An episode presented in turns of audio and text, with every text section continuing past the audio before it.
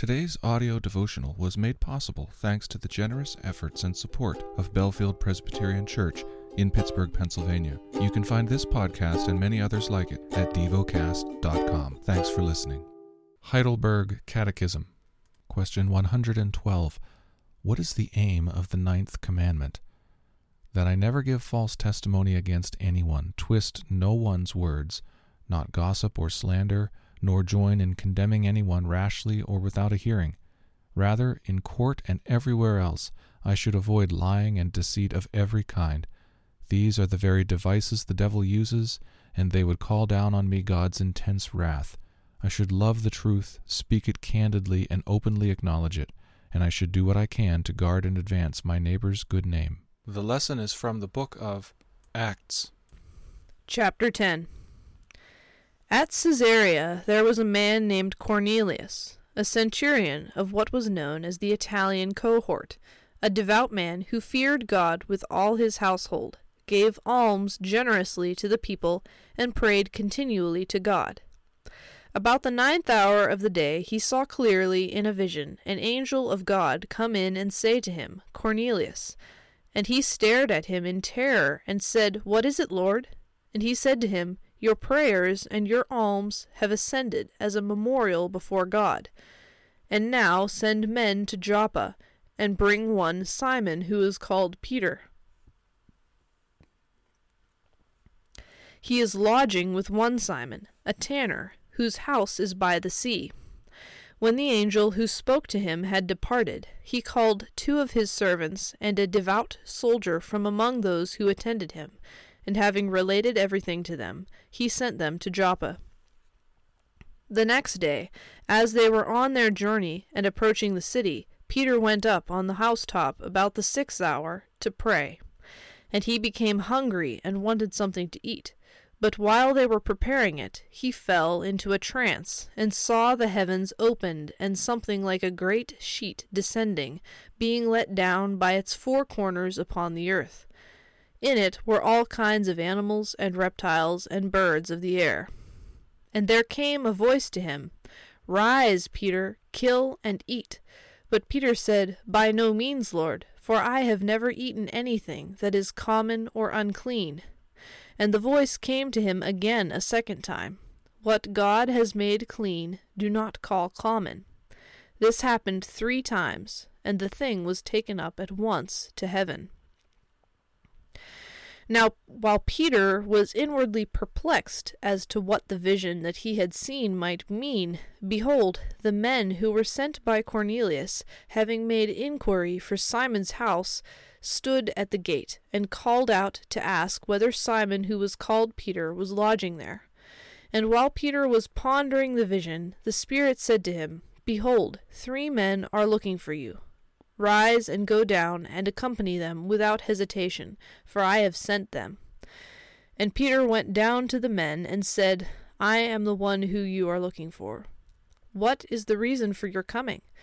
And they said, Cornelius, a centurion, an upright and God fearing man, who was well spoken of by the whole Jewish nation, was directed by a holy angel to send for you to come to his house and to hear what you have to say.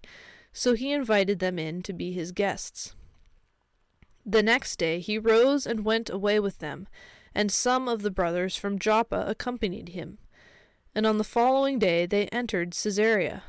Cornelius was expecting them, and had called together his relatives and close friends.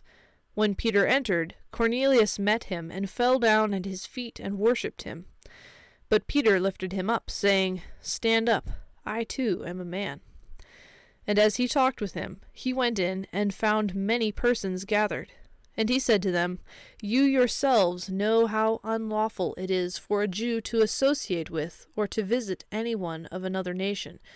But God has shown me that I should not call any person common or unclean. So when I was sent for, I came without objection. I ask then why you sent for me. And Cornelius said, Four days ago, about this hour, I was praying in my house at the ninth hour. And behold, a man stood before me in bright clothing, and said, Cornelius, your prayer has been heard, and your alms have been remembered before God.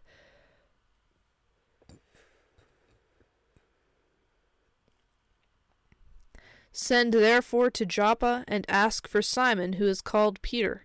He is lodging in the house of Simon, a tanner, by the sea. So I sent for you at once, and you have been kind enough to come. Now therefore we are all here in the presence of God, to hear all that you have been commanded by the Lord. So Peter opened his mouth, and said, Truly I understand that God shows no partiality but in every nation, anyone who fears him and does what is right is acceptable to him. As for the word that he sent to Israel, preaching good news of peace through Jesus Christ, he is Lord of all. You yourselves know what happened throughout Ju- all Judea, beginning from Galilee after the baptism that John proclaimed, how God anointed Jesus of Nazareth with the Holy Spirit and with power he went about doing good and healing all who were oppressed by the devil, for God was with him.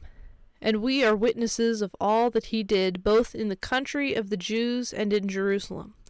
They put him to death by hanging him on a tree, but God raised him on the third day and made him to appear, not to all the people, but to us, who had been chosen by God as witnesses, who ate and drank with him after he rose from the dead.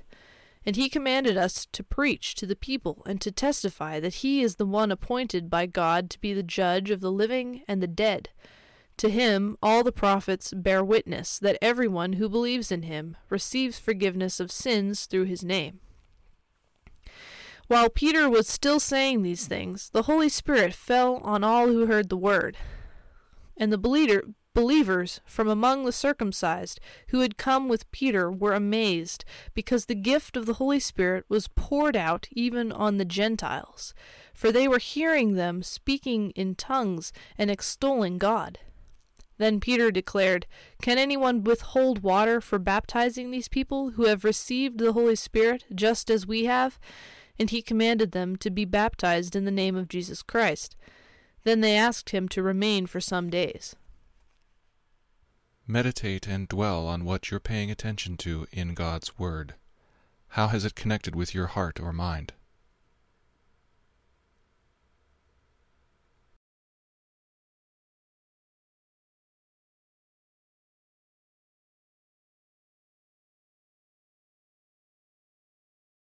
Pray to God freely about what has moved you today.